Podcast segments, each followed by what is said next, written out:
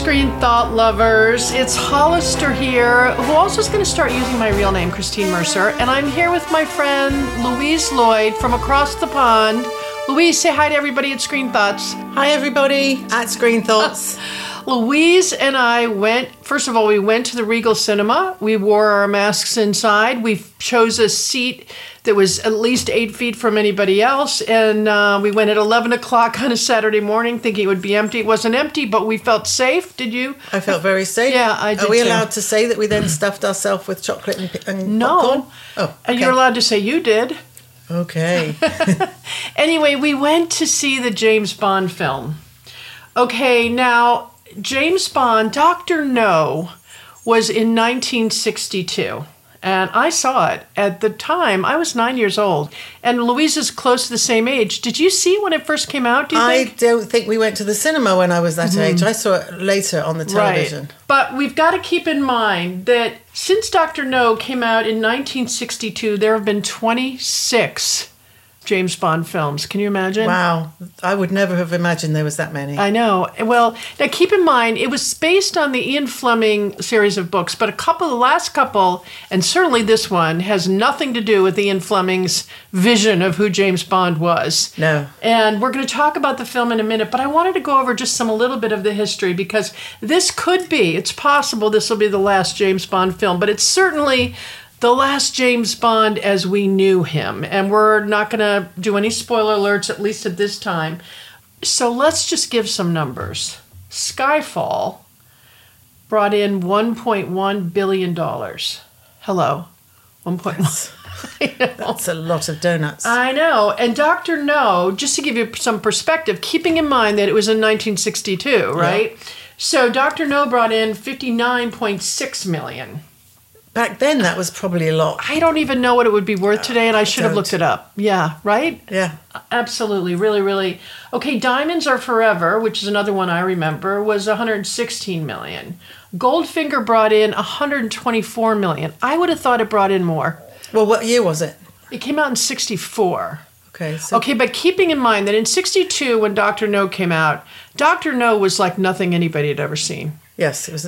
It, and it was the special effects. I mean, he had a car, an Aston Martin, that did stuff that nobody had ever imagined a car could do. And instead of it being in cartoon, it was in real life. So everybody went to see Dr. No. And at the time, it was cutting edge. You know, he had a watch that did all these things that nobody ever conceived a watch could do. He had a car that could blow things up and do all, it was really very imaginative. Okay, so there was a huge buzz around all of that, and really there were not a lot of films that followed up after that, which took on the same kind of cutting edge stuff that nobody had ever seen before. So Goldfinger was only two years later, so it's not surprising that Goldfinger did as well as it did, I would think, right? Oh, I think so. Yeah. But interestingly enough, each film has made more than the film before, except for in a, a couple of cases. So it has the trajectory over the last 60 years has been such that, It's made them a lot of money. yeah, well, I don't even know what the franchise is worth because there's so much more than just the films. You know, there's streaming, there's figures that, you know, are sold in stores and stuff, but really, unbelievably, unbelievably. So, do we know what the latest film has made? Yes, it hit the box office and made 53 million the first weekend. That's just domestically. So it's going to be a huge hit. There's no question. Now, before we get to uh, the film, I know everybody's anxious to hear what we thought of it, and frankly, I think you're going to be shocked. But I wanted to go over the women of James Bond a little bit because, after all, that's who listens to us as women no woman has really started her career and become famous by being a James Bond girl. Like it's always announced like it's a big deal to be a James Bond girl, sort of like being a Victoria's Secret model. But the truth is, it's never led a woman to success in film. So I'm not sure I'd want to be a Bond girl. Well, it's almost like they were objectified rather than appreciated for their acting abilities. Well, they were objectified, yeah. So yeah, the, the acting got lost in the yeah. In the mix there. Well, there's a cultural movement about James Bond. Actually, some of the women's groups are accusing the Bond films of being close to rape or being actually rape kind of films. I do not experience I don't either. Yeah. There's total consent on both sides. yeah, but at the same time, it definitely objectifies women. There's Yes. no question. Well, that was the, the culture back Yeah. then. So Well, not only was it the culture back then, it would never, it would have been inconceivable for a woman to have had been a James Bond character because we didn't have any role like we were secretaries. We were we were not going to be. There was no Clarice Starling Yes. in the James Bond era. Let's put it that way. no one could relate. But the women of James Bond, I guess the one most interesting, Goldfinger, which was the again was the you know the third installment uh, of the film franchise, saw Shirley Eaton play the iconic Jill Masterson, and some people think Eaton died during the filming because she was painted head to toe in gold paint. And I remember when that went on the screen, everybody's like uh, gasping in the audience. It was just, it was just so off the charts. And although her character was killed by, they called it on the in the film, they called it skin asphyxiation. Rumors of her death were the kind of urban legend that you know that it just flourished in that pre-internet era. And Eaton was and is, in fact, still alive, especially since she stopped acting and moved out of the public eye right after Goldfinger was launched. That's interesting. And she, yes, and she was a huge icon. I mean, everybody, you know, the, she was the one where they had posters. It was sort of like Farrah Fawcett at that time. Everybody had posters of her in their dorm rooms and everything else. So, now, how many of the Bond films have you seen? Probably most of them. Do I remember them all? No, but it, it's just that when they come out, at some point you see them. Okay, and what do people in England? I mean, they had the big premiere was in England, and you know the royal family came. Who cares? But they did. Well, the And- Queen was in one. Don't forget. Oh, she was? No, no, not really. Right, right, right, right, right. Yeah, right, right. Yeah, she also parachuted it into an She Olympic. did. So, exactly. so she would. It would be close to her heart. But I think that they have owned it as part of the culture over there. Is that right? Yes, I mean, because we don't have as many. Like you have Jason Bourne and all those other um, Right. movies that you have series of, and um, and this one is so iconically British. it is. As are you. Well, thank you. Oh, I, I'm not sure I'm saying it as a compliment. I'm taking it as a compliment, however it's meant. Okay, there you go. There you go. Okay, let's get to it, my friend. I went in, first of all, I had no idea it was three hours. Did you? I'm not sure it is three hours. I think it's because we had a half an hour of previews and we're not used to it. I think used it was about two two hours and forty five minutes. Yeah. I know it was long. long. I was there. I was riveted. Yes, from beginning to end, it's like it didn't seem like that long. It seemed like it was maybe an hour, an hour and a half. The whole way, you're absolutely gripped by what's going on, the visuals and the storyline. And there was only a couple of corny remarks by him that I'm like grimacing at, but for the rest of it, they had to put some in because that's that's part of. It. And the- there was one with the um, woman of color who plays the new Bond, or plays the new 007, I should say. And that's, we're not going to give spoiler alerts on anything else, but uh, she had one corny line too. It was like, it was you, ridiculous. you have to have some, otherwise it's not James right. Bond. Yeah, exactly. Okay. But it's back. It's been at, it's been 6 years since the last Bond film, and part of it is because there were 3 pandemic related delays. Okay. So No Time to Die is the 25th official 007 film. And it's the last one to star Daniel Craig, who basically said, Look, my body can't do this anymore. And what it takes to be a Bond is physically draining. And he said he had too many times they had to bring in someone to do his stunts for him, a stunt specialist. And he doesn't want to do that. And good for him, right? Yeah, I, I see. He can see he has run his course. But I don't think he's one of the better Bonds, Nobody is as good as the original. Which was, Sean Connery. yeah, you think? I mean, he was he's the iconic James Bond. The others are all pale shadows in comparison. I think he lacks a savoir-faire that made Bond Bond. Bond had this thing of cool, calm, collected in a way that nobody else could possibly be, and there was a, a way he approached everything with total command. And you know, I think Daniel Craig gets scared. you know, and maybe it's because he's old and he was having trouble doing the stunts. But I don't think he has that Bond better than everybody in the history of the worldness about him. Are we talking about Daniel Craig now? yeah. No, I don't. I don't think he has. He doesn't have the. He's he's not very tall, which know, bless him, it's not his fault. But I imagine Bond as being somebody tall and burly and strong, and and so physically, to me, he doesn't look. He's a good actor, but he doesn't look like a, a Bond as I would imagine them. And yet, Skyfall's over a billion dollars, so a lot of people did like Well, it. luckily for them, not everybody is of the same opinion as me. Right, and not only that, as discerning as we are, wouldn't you agree? Exactly, exactly. Yeah, but here's the thing: I couldn't help but think this will be the last Bond film with James Bond 007 as we know him. Possibly, you know how they'll they'll go back and Okay, do one. whatever, but- whatever. And I sat in there and I thought about in 1962, Bond was saving the world, and you never doubted that the world could be saved because there were people like James Bond saving it. Okay, now we're in 2021, and I feel like the world's falling apart. And every day I wake up and I'm worried about what's the future going to look like for my child. And then I just thought, Bond, you can't, even though I haven't gone to most of them, I've probably gone to 10 all told.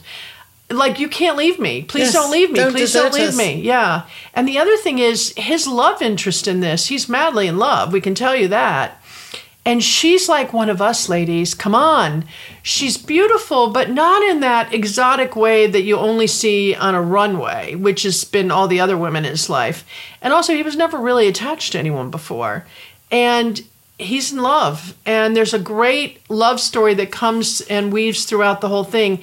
And the opening is to die. Yes, the opening is spectacular. Excuse the pun. You know, like, Yes. um, a time to die.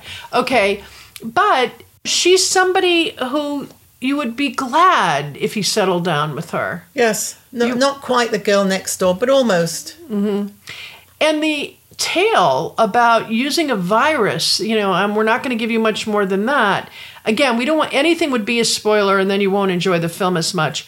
Using a virus in today's world is a brilliant, brilliant moment because, you know, it's just it's just a brilliant moment. And it makes it that much more alarming. It does, doesn't it? A little Yeah. bit too close to the real life. His love interest is played by Léa Seydoux, and I will tell you that um, she's a French actress, and this is what um, Joji Fukunaga, who is the director of the Bond films, said the following. She has an impossible to replicate charm on screen. She is paradoxically equal parts elegant, almost cat like, quiet, observing, sleekly moving through a scene, and truck driver. I love that description. Do you see it? I do. Yeah. She could she, she could be doing anything really Yeah. and, and look good doing it. You can't stop watching her when she's on the screen. No. And frankly, you watch her before you see him. Yes, you do. Yeah.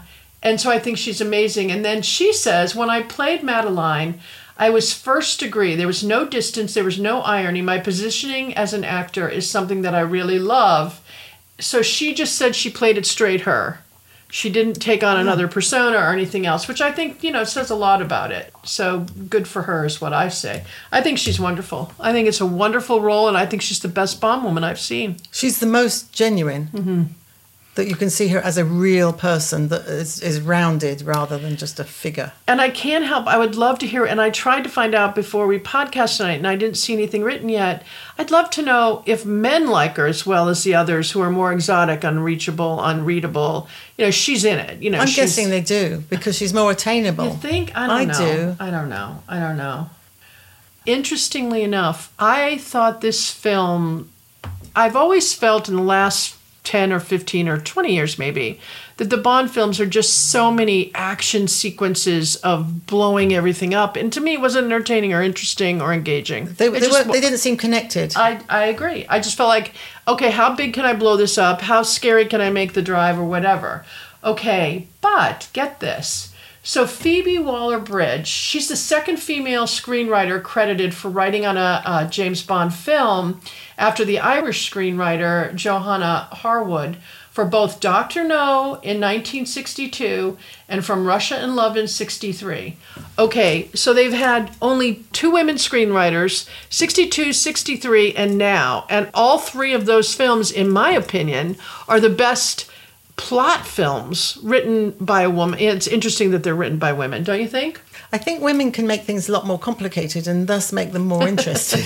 to say nothing of we can make it more than just blowing up things. yes, there's got Yeah. you. You have to have a storyline Yeah. behind the visuals. Well, and the more intimate the storyline, if you combine an intimate storyline, in my opinion, with this kind of explosive special effects and and you know driven these men are driven all of them. If you if you sort of mix those together i think it's a winning ticket Possibly the old James Bond films were more for men because it was blowing up and beautiful women, whereas this one is for both genders. i think it is i, which I would may be why it will be more, most popular. Right. I'm going down to Florida soon to be with my significant other, and I, I, I might even see it again with him. And I would never have done that with any of the others, you know? Yeah. Yes, it's worth seeing because there was so much going on.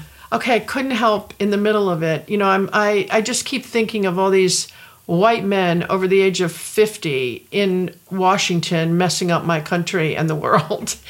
And if there was ever a case for white men over 50 are not allowed to have power over anything other than changing the oil in the home car, this is makes the case for it. Every single person in there that's messing everything up is white male over 50. I'm just saying, I'm just saying there's a reason that, you know, that we're in this mess and I couldn't help I'm I probably shouldn't say it. I know some of you will write in and and and even pull away from us. I get it, but there is this piece of me that says, why don't we just turn over the power in the world to women and see if we can't do a little bit of a better job? Although uh, Daniel Craig was the first white man over 50 that was actually saving us Um as opposed what do you mean they all were? in the movie. Oh, oh yeah. Well, Well, yeah, but he also messed up. yeah. I mean, He's a on. man, what do you expect? Yeah. Okay, now a couple fun things. The type of mask, you know, first of all, we got to talk about Rami Malek. He was brilliant, Oh my God! Now, as always. ah, always brilliant. And I saw him being interviewed, and he talked about, you know, he he was in um, Bohemian Rhapsody, right? And he said that everybody would come up to him and say, "Oh my God, I love doing that role," etc. And he said he was sort of tired of being in that position. And now he said the funny thing is, everyone looks at him and crosses the street now.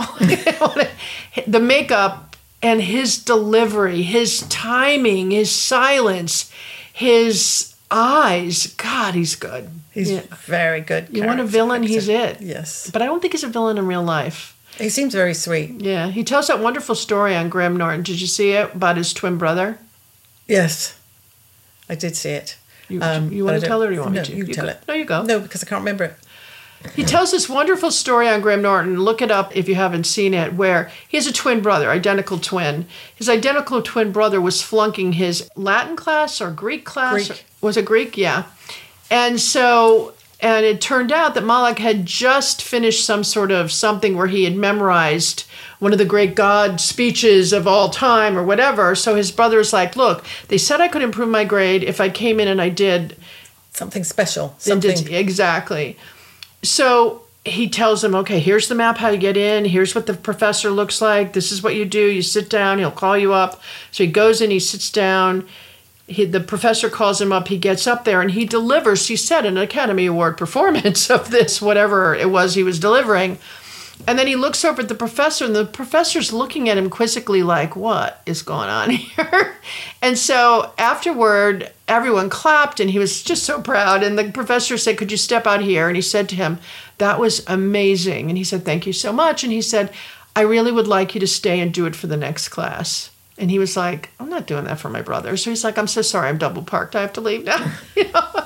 Anyway, I also didn't think he should tell that story to the world because his brother falsely got passed a class by he did, but I'm sure they're not going to take the Okay. qualification away, whatever it was. Anyway, he's an entertaining storyteller in real life, and he doesn't look like the evil man that he is in this film, but God, he's good. He's so believable and so good. he was perfectly cast for that role. Yeah.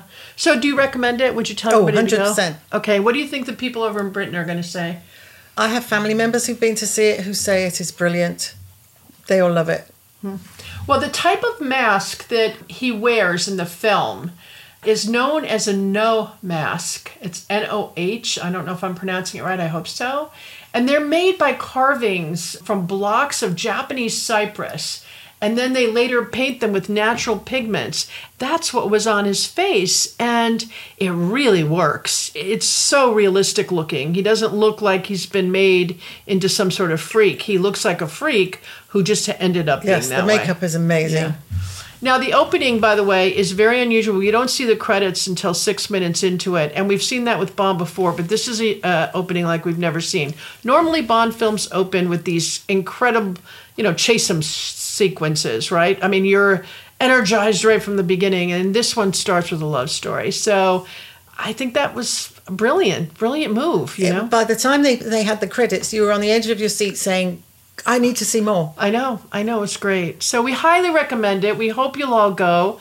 Uh, let us know what you think. And the music is amazing and enjoy I forgot the music. Yep. when they do the Bond typical Bond music during one of the action ones. Be aware of how it makes you feel. It really is moving. It- Not only is it moving, I forgot to mention that. Thanks for bringing that up. Bond music has transcended the test of time.